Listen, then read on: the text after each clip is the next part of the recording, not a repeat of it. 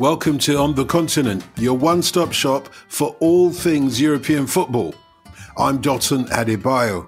I'm Andy Brassel. And I'm Miguel Delaney. On today's show, the Stamford Bridge too far for Atletico? Did they throw too much caution to the wind? Could an average Real Madrid end up winning the whole flipping Champions League? And you might well describe them as chocolate and cheese, but could the Dutch and the Belgian leagues get together under one groove? And which second tier leagues might follow suit?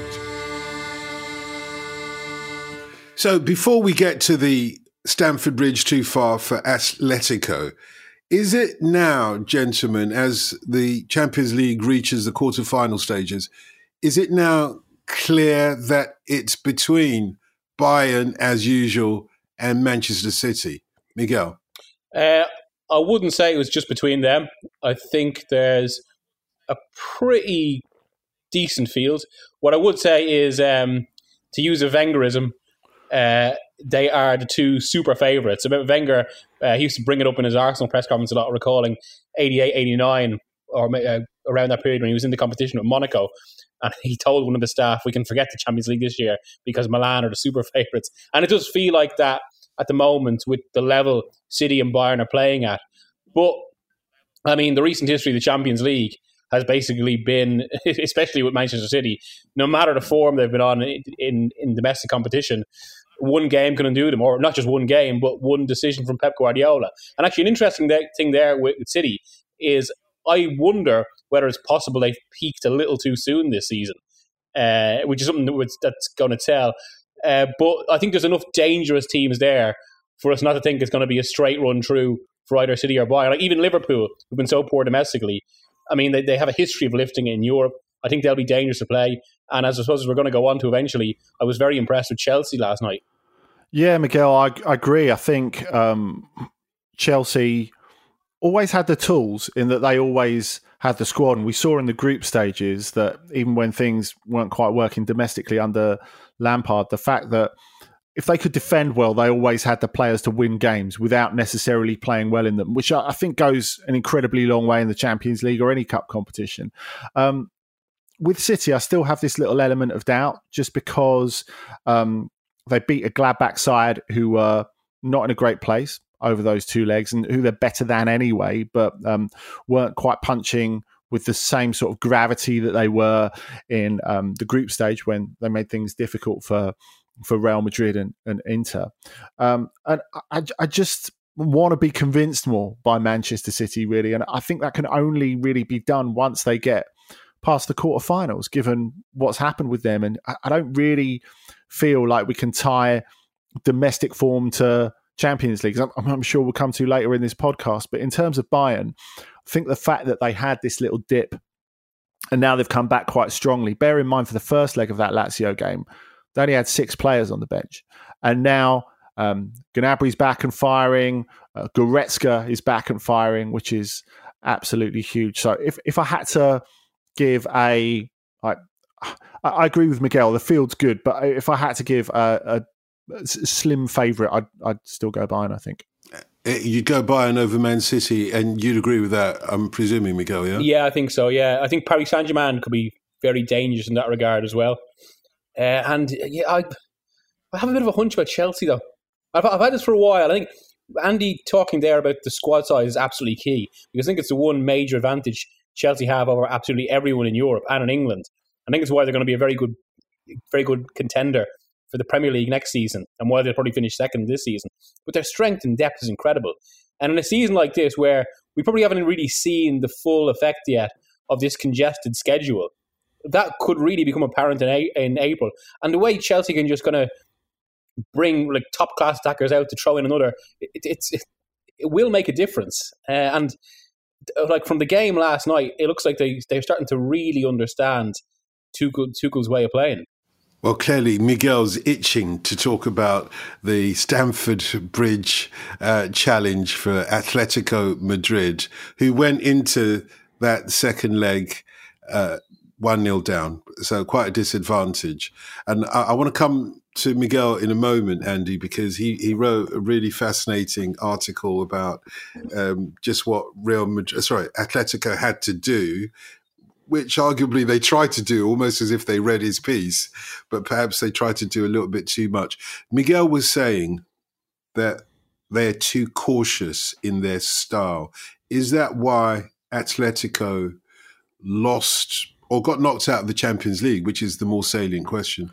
Yeah, I, I, think that that is the more salient question. You're right, Don, because I think so much damage was done in the first leg and in the first 20 minutes of the second leg at, at Stamford Bridge. Um, I could see what Atletico were trying to do. They pressed higher than they traditionally have done under Simeone, certainly in the in the opening years of um, his his tenure there, which is you know a, a really long time now.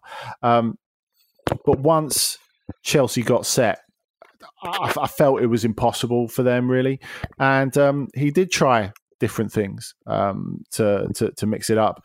Um, he, he used his subs, he changed the shape of the team, but by that point, it was it was absolutely too late. I, I do feel they paid for that um, lack of proactivity in the first leg, which, as I've said before, I, I do feel is at least partly due to the effects of coronavirus on the squad, and that they just didn't really have that much in the tank. And I think if there was any hope for Atletico going into this second game, it was the fact that they, are playing much better um, than uh, they, they, were around the first leg they weren't able to bring that at all to this game at, at, at Stamford Bridge. So, whereas I think saying they're the same Atletico they always are is is not quite the full story. Um, it was it was definitely the worst side of them uh, uh, at Chelsea. I think there is more sophistication to what Simeone does than he's often given. Like for example, I, I basically think he's a he's a next level up to say what Jose Mourinho does. There's much there, there are far greater intricacies to defending and about attacking. And even this team, like the simple signing of Suarez, basically shifted them 30 to 40 yards up the pitch in general play. But I still think that's just that's a that's still just a variation on top of what is the fundamental, unchanging principle of how Simeone plays, which is basically defense first. Everything is built on the solidity defense, and I think in, increasingly in in the modern game, that is something that just doesn't have the same effect. And, and I think it does represent a real sea change for football in general. I think kind of wide revolutions in both tactics and sports science is a lot to do this, where you just can't rely on defense in the same way. Uh, and I, I mean, I suppose if you, to zoom out a little bit, if you, if you look at the competition, I mean, Porto are maybe the only aberration here, uh, but I, but I do think there's there's impressive variation the way they play. But I think Simeone, since since he knocked out Mourinho in the Champions League semi-finals in 2013-14. He is the only manager to play a primarily defense-based approach that gets to the latter stages of the Champions League, and I think that's telling. I think he's a bit of a last man standing in terms of a wider change in the game. Yeah, I, th- I think that's that's true, uh, Miguel, and I, I think though uh, there, there's got to be a there's got to be a gap um, emphasized between what they're doing domestically and what they're doing um, in, in, a European sense. Because I think you can say, in a European sense, um, his tactical sort of um, one paceness has run out of steam a little bit. But we've seen the very best coaches at a Champions League level um, struggle to adapt as as time goes by. I mean that that has been the case with Mourinho, um, certainly in knockout football in the Champions League, and you could even argue it's it's been the case with Pep Guardiola. Um, and I agree. I think what people have been who watch Atletico on a semi-regular basis in La Liga, the point they've been making about Atletico have changed a lot this season. I, I tend to agree with you. I think tactically they've not really changed that much. What's happened is he has got the next set of big personalities in terms of the playing staff that can lead Atletico forward. So not just Suarez and his need to be closer to goal, um, but Marcos Llorente, who has been their best player in, mm. in the last 12 months, hands down. Um, the regeneration of Koke, I think, is, is, is really important as well.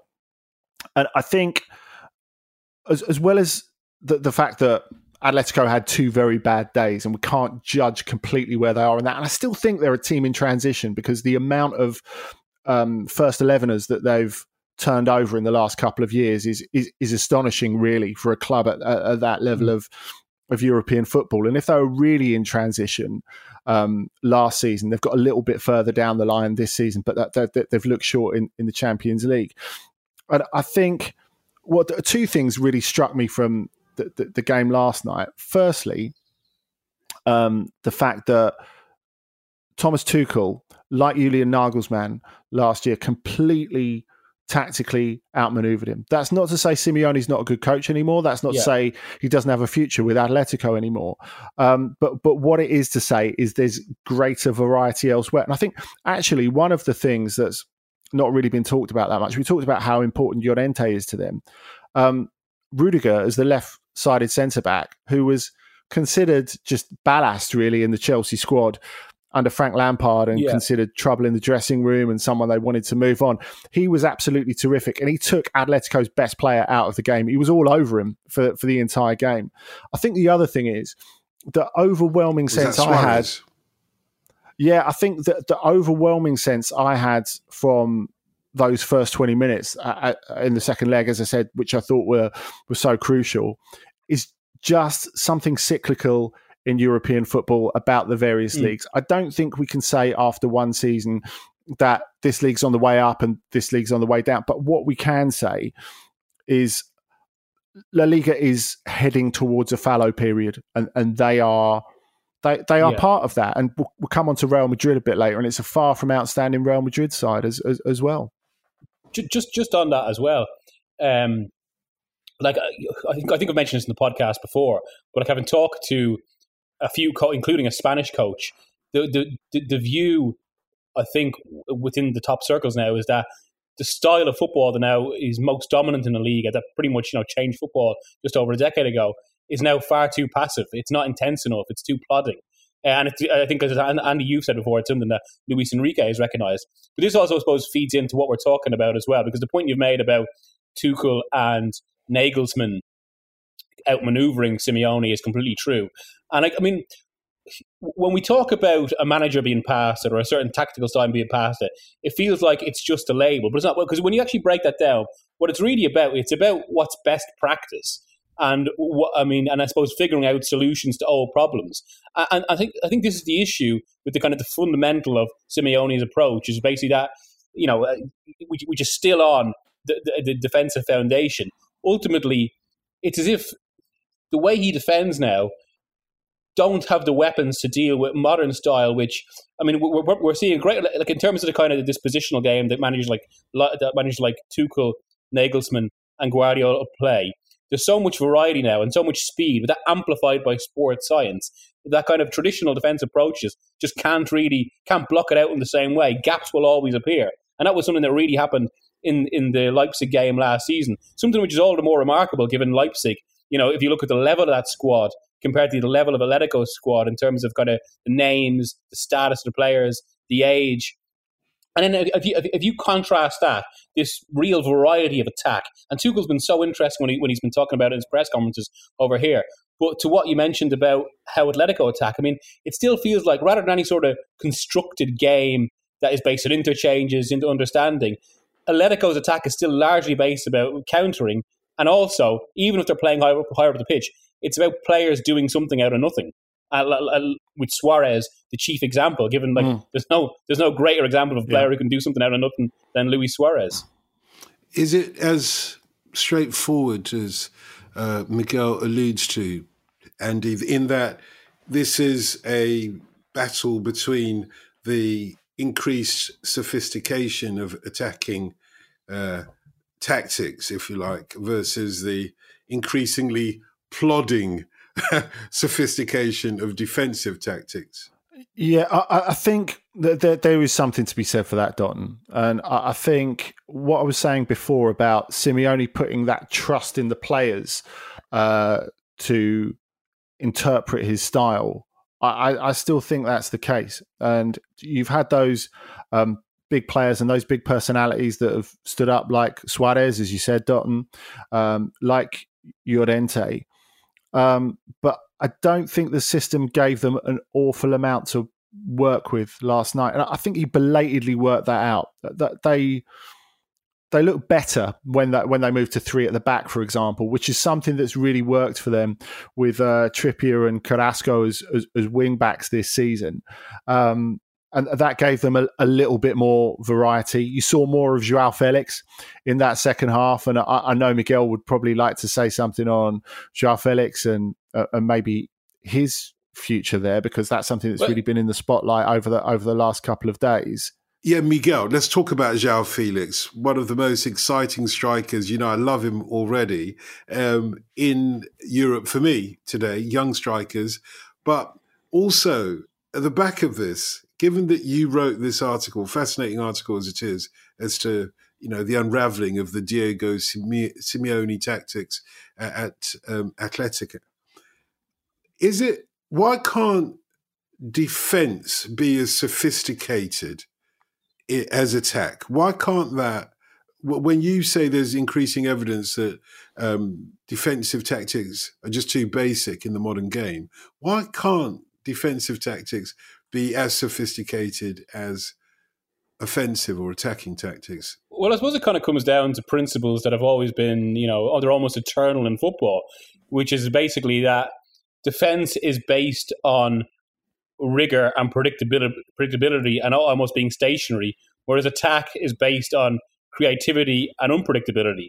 And that's always going to be amplified when there's kind of, you know, structural approaches as we've seen with Tuchel, and really highly sophisticated structural approaches that amplify that. Uh, and like I mean, so you you, you raised uh, Joao Felix there. I mean, he's almost a classic example of, of what we're talking about. I've just been talking to a few people around when I was kind of researching an Atletico piece during the week, and talking to a few people around who, who know him basically, or, or from Portugal, and that. I mean, right, it, was very conspicuous they put him up for a press conference the other day, given the speculation around his future. But I think everyone basically knows that he doesn't like the role he's been asked to play there are real questions whether it's stunting his development. And that, um, from what I've heard, he they're they're very interested in a move to England. Be that Manchester City, I, I know he's on their list because they want a kind of a modern centre forward under the age of 24. Even if Haaland is the main option there, uh, Bruno Fernandes is really pushing Manchester United to sign him. Although, um, and that's actually not impossible given Cavani may well have played his last game for United, and, and Chelsea themselves have been having a look. Uh, and I'm, I mean, the feeling is, um, and I suppose it's especially true of Tuchel or Guardiola, that he his his game would go on another level in a properly modern system. And and this really does just sum up this entire issue we're talking about. Where I mean, what what Simeone does in attack just. Uh, it's it's it's some way off the top level now. Not to the same degree as with Mourinho. I think there's a bit more to it and a bit more structure to it, but it is an issue. And to a certain degree, I have to say, uh, good riddance. I mean, I, I've, well, I've huge respect for what Simeone does. I, let, let, I, I, should. I mean, but I think as I wrote this in my piece last night, it's respect, but it's never football that's going to be loved. And when you, uh, I, I mean, it shouldn't be overlooked. Atletico have been involved in some absolutely epic Champions League ties. I mean, their semi final against Bayern Munich in 2016 was one of the best matches I can ever remember, the second leg. But that is dependent on the other team taking the game to them. When that doesn't happen, Simeone's approach. Mm. I hmm. mean, he's been involved in so many of the most boring games I can remember, and this is this is really apparent. I think in some of their domestic matches where it becomes this kind of attritional game where one of their players, basically Suarez in particular, is bailing them out from what would have been another kind of uh, low scoring, dull match. The Joao Felix thing is is really interesting, isn't it, Miguel? I mean, I, I'm a big fan, like you, Dotun. I tend to have limited sympathy because Simeone was already famous for this. He knew what he was getting into, and he knew that he would be uh, lent on to provide those moments of magic. Although I, I, still think they've kind of missed a trick by the fact that he's also a player, as we saw at Benfica, who can score headers in the penalty box, and they've maybe not got the delivery in for him to to do that. Um, if this was the NBA, I could definitely see a three team trade with Griezmann ending up back at Atletico and maybe maybe Joao Felix going to going to City uh, and Barcelona taking bad contracts. Of course, as we know, Barcelona already have plenty of bad contracts as well as this not being the NBA. But um, uh, going back just to finish um, about the defending thing, I think you have to look at that turnover of players and think they haven't got that back four of Juan Fran, Filipe Luís, Miranda, and Godin anymore. And they can't defend their own penalty boxes as well as they used to. So that's another place that there's going to be natural evolution. Of course, the introduction of VAR means there's kind of a, a limit on the rough stuff. Ironically, as they got kind of done by VAR last night early on in the only thing that could have given them a glimmer.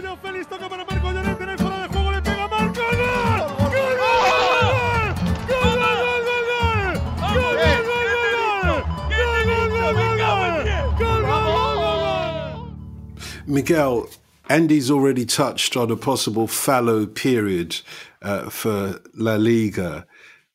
And when you see the performance of Real Madrid against Atalanta, okay, Real Madrid made it look easy, but do you think that they were impressive? Because, of course, if La Liga doesn't have its impressive top clubs firing, then Andy's argument that lean times are to come is probably you know much more of a valid one. No, I thought they were distinctly unimpressive, and I mean, for all people might go on about how they still got the job. When I mean, when you break that match down, and again, this touches on a topic we've talked about on the pod before. That's still a match between a super wealthy club and a club with comparatively meager resources. Uh, that that that's the difference. Real Madrid still have mm. a better caliber of player than at Atalanta, no matter how Atalanta coach. And, and coaches like Gasperini in those situations always have to are always fighting the tide. But now Madrid are becoming a victim of this themselves, and that they're uh, Madrid and Barcelona in terms of financial standing are falling down that order, which which is where we really get into the issue of why we're entering a fallow period because even if they're able to say sign a major star of a year, like as it was pointed out to me last week, you know, say when Perez goes to a Spanish bank to try and sign you know a star. He would argue it's crucial to the business model that Madrid has at least one star every year, which is true.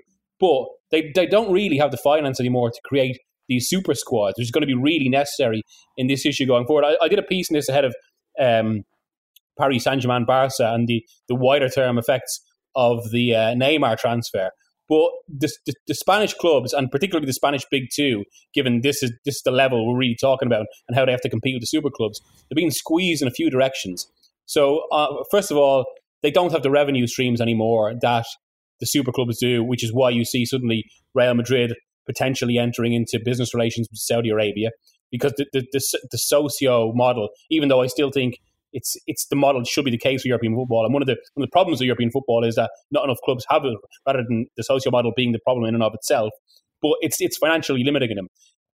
Added to that, you've got the issue with um, the tax band in Spain now, which is one of the highest in Europe. So, I mean, uh, I mean, as someone who's left leaning myself, uh, I, am not, I'm not arguing that you know t- tax for such for such a well remunerated players should be lowered. But the argument from people in Real Madrid is that it's um, it, it's penalising them in terms of the squad they can put forward.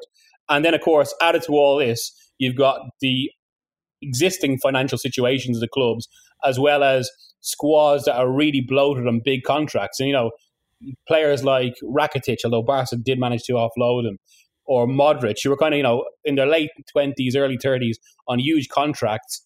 And the, the clubs need to offload these players to replenish. But the players won't go under contract because in the modern football market, they're not going to find deals that they want. So they'll just sit in what they've got. And it's creating a real kind of a fatberg almost for the for the two Spanish clubs. Uh, that's kind of you know added into this wider decline that we're talking about. The one thing I would say, and Barca almost pointed this, from everyone who talked to, the Spanish production line in terms of talent, a quality player, is still among the best in Europe. So that won't cease. They're, they're still going to have you know because the coaching is, is coaching at that level is so good, and, and even with the with the Barca squad, you can see it now. There's actually they've got the, they've suddenly got the makings of quite a good team for kind of two two or three years time which might well see Leo Messi stay. But it's it's suppose it's about building on top of that, and I think that's why, yeah, one of one of a few reasons we're going to enter this fallow period. And I, I mean, I know there's always this aura about Madrid and the Champions League, and they get it them and you don't expect it. But this isn't the Madrid of 2013 to 2018. I, I mean, if they get a bad draw on Friday, I think they're done. I, I suppose the question really, Miguel, is what was that Real Madrid that won three successive Champions Leagues? Because they weren't one of the best Real Madrid sides I've ever seen either. I mean, I agree if they're gonna um, if they're gonna build with youth, and that's what they've wanted to do for a long time, then Zidane is emphatically not the right coach for them. Um, what he is a good coach for is leaning on those experienced guys, which they're very happy to do for the the short term. And we saw Benzema's influence, but particularly recently with the the derby equaliser against Atletico, the way he won the game in which they played very poorly against Elche at the weekend, and and th- then this game against Atalanta, um, where again I, I, thought it was a, a similar gap really to Chelsea and Atletico in, in in the second leg after a, a, a narrow and of course identical first leg result. But it's it's interesting how Madrid managed to have those moments of tempo with an older team. I think the fact that Benzema's had that little rest is is, is working out very very well for that season, even if it was um, an, an enforced rest. Um, but it's it's clear that in terms of their long term strategy, and I, I, suspect we'll come on to Atalanta in a, in, a bit. It kind of poses a problem, doesn't it? That they're so heavily tied to a returning Benzema and a returning Ramos because they're kind of locked into that cycle where, you know, I think the footballing world at large, chaps, does does see um, Ramos um, getting given what he wants by Florentino Perez, which is a, a two or three year contract as opposed to a one year one as a no brainer. But you're right, in the current environment and the direction in which they're going, it is a lot to be tied into. And the same with Benzema, the way he's playing at the moment, he's seen as a, a, a nailed on contract extension. Now, on the other end of it, and I'm not saying this is a possibility, but the Lyon president, Jean Michel Aulas, said, Well, we'd love to have you home, but at some point soon, not when you're old and spent. And he acknowledged it's completely dependent on uh, what really happens with Real Madrid's sporting success for the rest of the season because he knows if it goes well, he'll stay at Madrid. But they're being backed into a corner, aren't they? Where there are two things that they're kind of going to do, but should they do? Yeah. Well, I mean, I mean, Benzema. It's it's true that he's probably been hugely underappreciated for the last few years, especially in that Madrid glory area, and he's a very very good player. But the reason he's been underappreciated is because he's not he's not as good as the stars that he basically did the donkey work for. Uh, and it's almost it's a reflection of almost Madrid's level. So as their mm. level has dropped, Benzema has kind of stayed the same. So now he's suddenly the star in the team, and that in itself, and it, this is I don't mean I need to disrespect mm. Benzema here, but that's an indication of, of the problem.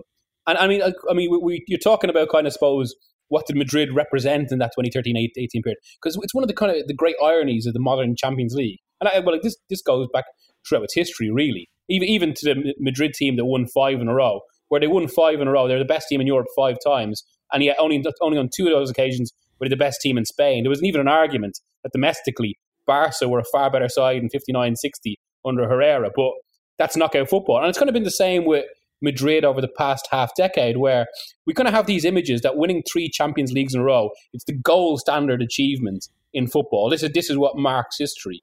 But yet, when you kind of go a little mm. deeper, like when Bayern did it in the 70s, I think they, they finished 11 in the league one season. It, it, it's still just a cup, a cup competition. And in that sense, Madrid were almost, throughout that period, they didn't mark the game in any sort of ideological or tactical sense. But what they did do was they were the ultimate representation of a super club at that period. Basically, they had this kind of critical mass of stars, which meant they were almost guaranteed to get into the Champions League quarterfinals every every season. And from there, you only need what two or three good performances, a bit of luck, and you've got a real chance of winning the most prestigious trophy in football. But of course, the most winning the most prestigious doesn't necessarily mean you are the best at that given time. And I mean, and again, that's not to do down what they were. They're still obviously a very good team, but there was always something missing with it. Um, and, and they never felt quite as good as three European Cups in a row, or four or four in five years should indicate. And now what's happened is they're basically the model of what a super club is is moving past them a little bit, and it's it's something they're they're struggling to keep up with. But if they were to win in the quarterfinals, Andy, uh, going against the possibility that uh, they might get a bad draw.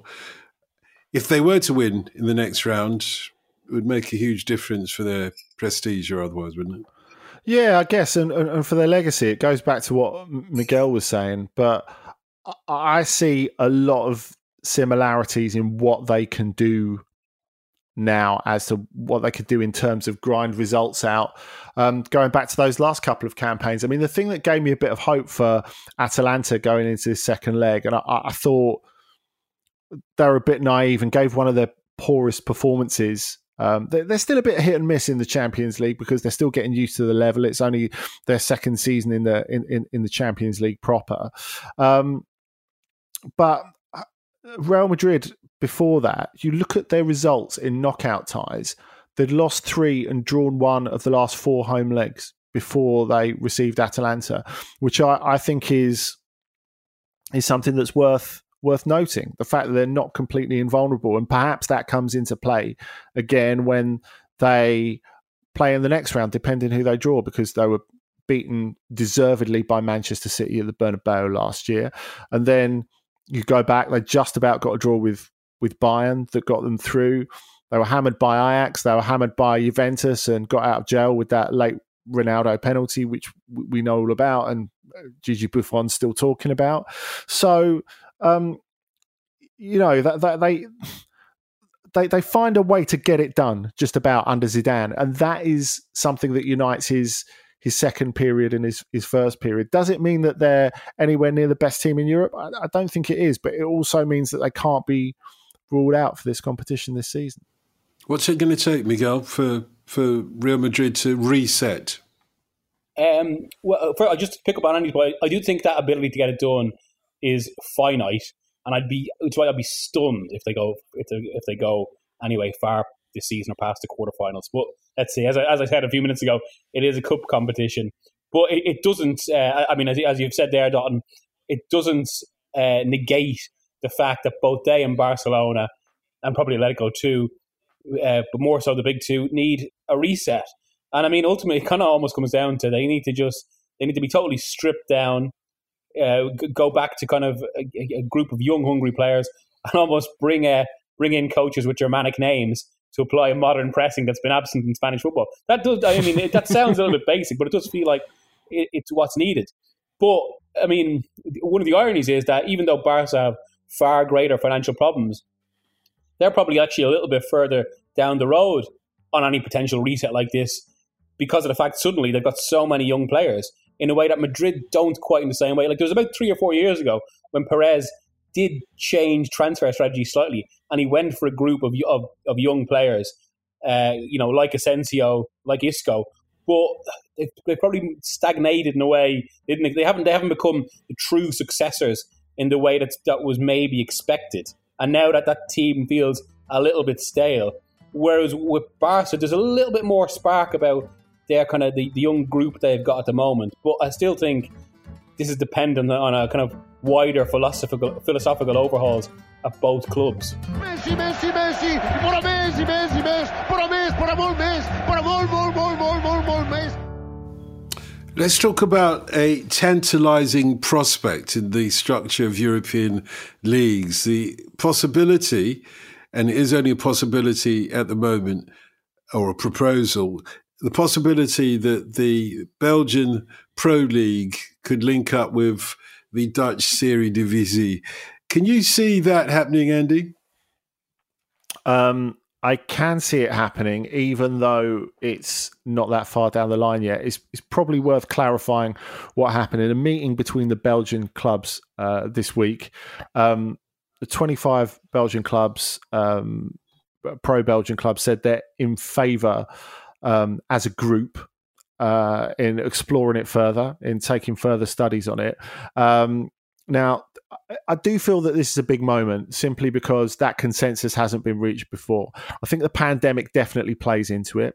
I think um, the, the fact that um, we, we have to note that the, the, the Eredivisie clubs haven't had their say in it, and they would probably be the senior partner in said league. Um, if it was, say, a, a 20 team league, you would probably have 12 Dutch and eight Belgian um, in in the top division, and if it was an 18 team league, maybe um, 10 and eight or, um, something like that. But um, it is is worth looking at that, and I think particularly with a finite end date as well, because both the domestic TV deals in the Netherlands and Belgium are, are, up in in 2025. Now, more important things did come out of this meeting, in my opinion. Notably, that the top flight teams in Belgium are strongly in favour of having a large injection of um, B teams in in the second tier uh, uh, next season, and that that is soon, you know, and that is something that would fundamentally change the face of the competition and the sporting integrity of the the, the competition, and is, is something that I personally am, am, very much against. Um, and I know the the chairman of Molenbeek, for example, said look that that is just going to be the end of the the, the the, second division, which has already been affected by farm teams um, from bigger European clubs and and agents get, getting their claws into it. Um, but I, I, do really think it comes back to the TV rights, and and this is the thing. You know, I think you can look at particularly what's happening in um, the Netherlands and Belgium in recent years, and you look at, say, for example, Ajax's run to uh, the semi-finals of, of, of, the Champions League. Now, for, for one, that is an incredible achievement because if you're starting from the second qualifying round and within a couple of minutes of getting in the final, that is a journey and a half. But the fact that it's given them um, such an extraordinary amount of money, uh, particularly um, dwarfing what they get in, in, in, terms of the domestic broadcast uh, deal, in the same year they were able to move on uh, De Ligt and De Jong, players that were youth team products and sold for pure profit.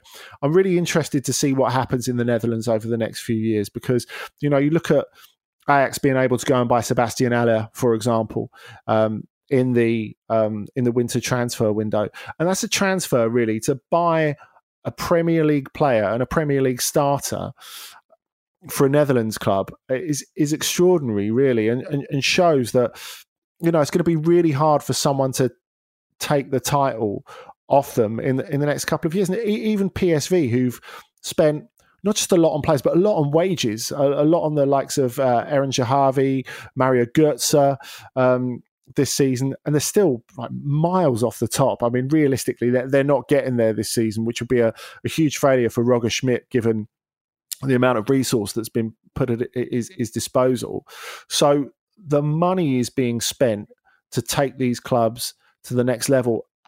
And I think the bigger ones just think they want something back. And whether that's good for football in the Netherlands and Belgium overall, I think is a different debate, but I can see it happening. Can you see it happening, Miguel? Um, I think you, UEFA have always been resistant to this type of idea. And that is almost one mental stumbling block, block that has to be overcome. Um, but the reality is that something has to give, and it's it's it's one of the reasons. I mean, for, a lot of people might think this is kind of you know it's a fairly dry subject about kind of the structure of a league. Uh, this is actually one of the this is, is something everyone should be paying attention to because I think it's absolutely crucial to the future European football and ties up a lot and sums up a lot of discussions we've been having about super clubs, about the kind of structure of the Champions League, about even, even about kind of the size of Real Madrid in that regard. I mean, what's basically happened with football over the past few years is that the old structures, the, the basic domestic national leagues and European competitions, they, they're not really holding because of the game's embrace of hyper capitalism and the lack of regulation. Because what it's basically done is it's meant a few leagues, and it comes back to what Andy's talking about TV contracts. A few leagues, because of their size, they have huge TV contracts which basically which becomes a self fortifying cycle where they can afford better and better players, which creates better and better commercial profile, which just perpetuates and perpetuates to the point now we have you know a, a group of super clubs and all the kind of traditional big clubs from Europe's medium sized leagues, from Benfica to Celtic to Ajax to PSV uh, to Anderlecht, they just they just can't compete in that environment because their TV market isn't big enough. so what what gives? Obviously, the major clubs they're not going to give up their. I mean, it's one of the ongoing discussions in European football now about distribution of resources, whether UEFA increase solidarity payments so that less money, less. I mean, it, there's a lot has been made of in the last week about how, despite the fact that Barca and Ajax both got to the semi-finals in 2018-19, Barca got something like 40 to 60 million more, which is ridiculous. Um, so, I mean, the big clubs aren't going to vote to redistribute money away from them, given they're, they're essentially trying to, you know, reconfigure the game so they maintain their income. So the only really potential solution to this, one that is to start changing the domestic leagues, and that means amalgamating more of these leagues so they, they're kind of they're bigger competitions and thereby thereby more attractive as as leagues and to, to TV contracts. Uh, so I mean, it's if this happens, you could say see, and I, I, do think it's a good idea for those reasons because basically Ajax, Anderlecht, PSV, Feyenoord, they can all be bigger. They can all be bigger and better clubs in a bigger and better leagues. That, that, that that's the way it follows, and it's, it, it'll be, it will be much more interesting. And I think if that happens, then it could cause a bit of a you know the levee could break. We could well see you know uh, a Balkan league. We could see uh, perhaps a Celtic league, say with Ireland, Scotland, Wales. Uh, there are a lot of a lot of a lot of potential for this for this around Europe, and I think it's it's a really interesting subject that is probably crucial to the future of the European game. And I'm sure you'll agree with that, Andy. But the concerns that Miguel has, notwithstanding, could it could it deliver uh, an amazing league? Really, that's what I want to know. Will, will we see um, a league, Belgian stroke Netherlands league that competes against or competes with the likes of uh, the Premier League or at the very least the Bundesliga, uh, Liga, uh, La Liga, etc.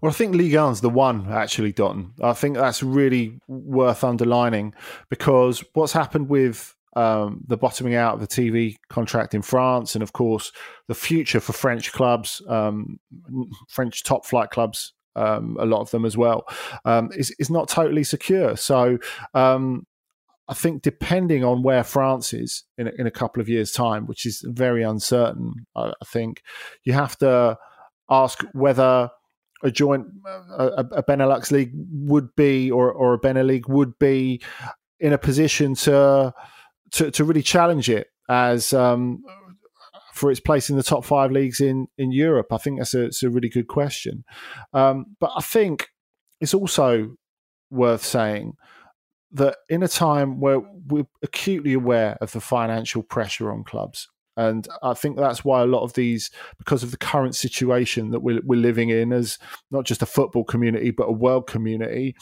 I think is is tempting to just get into conversations about money. And it's, it's, it's tempting, I think, for a lot of people to forget what supporters feel about this when they're not in the stadiums and they're struggling to make their voices heard. And, you know, I think as always, this has to go back to the fans because, in terms of local rivalries, in terms of that sort of proximity and community and tradition, all those things matter. You can't just say, as Miguel says in this era of hyper capitalism, that, yeah, we don't care about that stuff anymore. It counts. It's what makes football what it is. And I, I think it's really, really worth um, focusing on rather than just thinking let's like rush this over the line now because because it needs to be done now because we need the money now. Look, all, all the I, I, don't really like the word, but all the stakeholders, all the invested people need to be involved in this in this sort of uh, in this sort of decision. And I think it's really really important. Yeah, absolutely important, hundred percent. And when you talked about the local communities, etc., you realise the magnitude of this. However, Miguel, you're developing something new. There are local communities and local rivalries between Belgium and Holland. In any case, I wonder when you look at it from afar, which league uh, looks like most likely to benefit from this out of the Dutch league and the Belgian well, league? I, I think both because I think they they both have issues. I mean, it's why the traditionalist in me, notwithstanding, and uh, I, I just think there are more positives and negative solutions. I mean, also you're attaining the old rivalries and retaining the, old, but adding something more to it and just making it something that's more lucrative. Um, I know, I know, we shouldn't be looking in those terms, but that's kind of the reality of European football now. And we're at the point where, and it's why I said at the top, I suppose this almost comes down to a mental block. UEFA have, in principle, been against these sort of moves in the past, but it, it may be the only viable solution in a in a in a modern football world where there are roadblocks at every other corner, and where the big and it might be the only response to the big club, which is basically trying to trying to bring everyone up a level. And the only way you bring everyone up a level is to put them in bigger TV markets and give them, and, and thereby give them greater global commercial profile. That, that's why I do think it could be really kind of revolutionary for Dutch and Belgian football. Having said that, I noticed that they left Luxembourg out of their historical and cultural I didn't. friendly relationship. they used to be called the Benelux countries, but now they're just going for the Beneliga. Anyway. Time, gentlemen, to suggest a game of the week. One from each of you, please. A tantalizing game that we can all look forward to this weekend. Well, I'm inextricably drawn to Sunday night at the moment. It was uh, the Seville Derby last weekend. Uh, this weekend, I think it's got to be uh, Lyon versus Paris Saint Germain, eight o'clock Sunday night.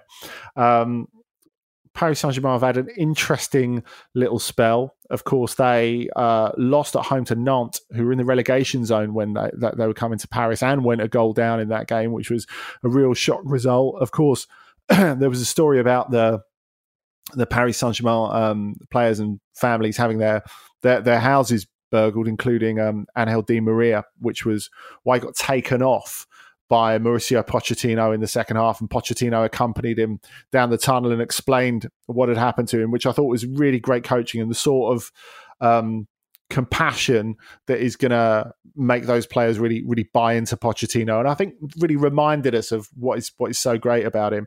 Uh, Lyon still just about hanging in there. They've got lots of attacking threats. They've not played nearly as well in 2021 as they did in the first half of the season, a bit like Atletico, actually. Um, but they will feel there is an opportunity for them here, an opportunity which could be snuffed out by the return of Neymar, no less. Tantalizing. Even you were smiling, Miguel. So, what what have you got to suggest that will match that? Yeah, I mean, my, my eyes were drawn to Lyon Paris Saint Germain as well. But um, and I, after that, I would have said maybe Atletico to see how they recover. Uh, given I think this is going to be one of the most interesting things about their season now, because there is a sense that their position at the top of the Spanish league is increasingly fragile as Barca kind of bear down on them. Uh, but that's somewhat undercut by the by the fact they're playing Alaves. I think they should have enough there. Uh, so I'm going to go with uh, Roma Napoli, given where both teams lie in Serie A and how that top four chase is. Uh, I mean, there's a, there's a there's a fair bit of spike to it.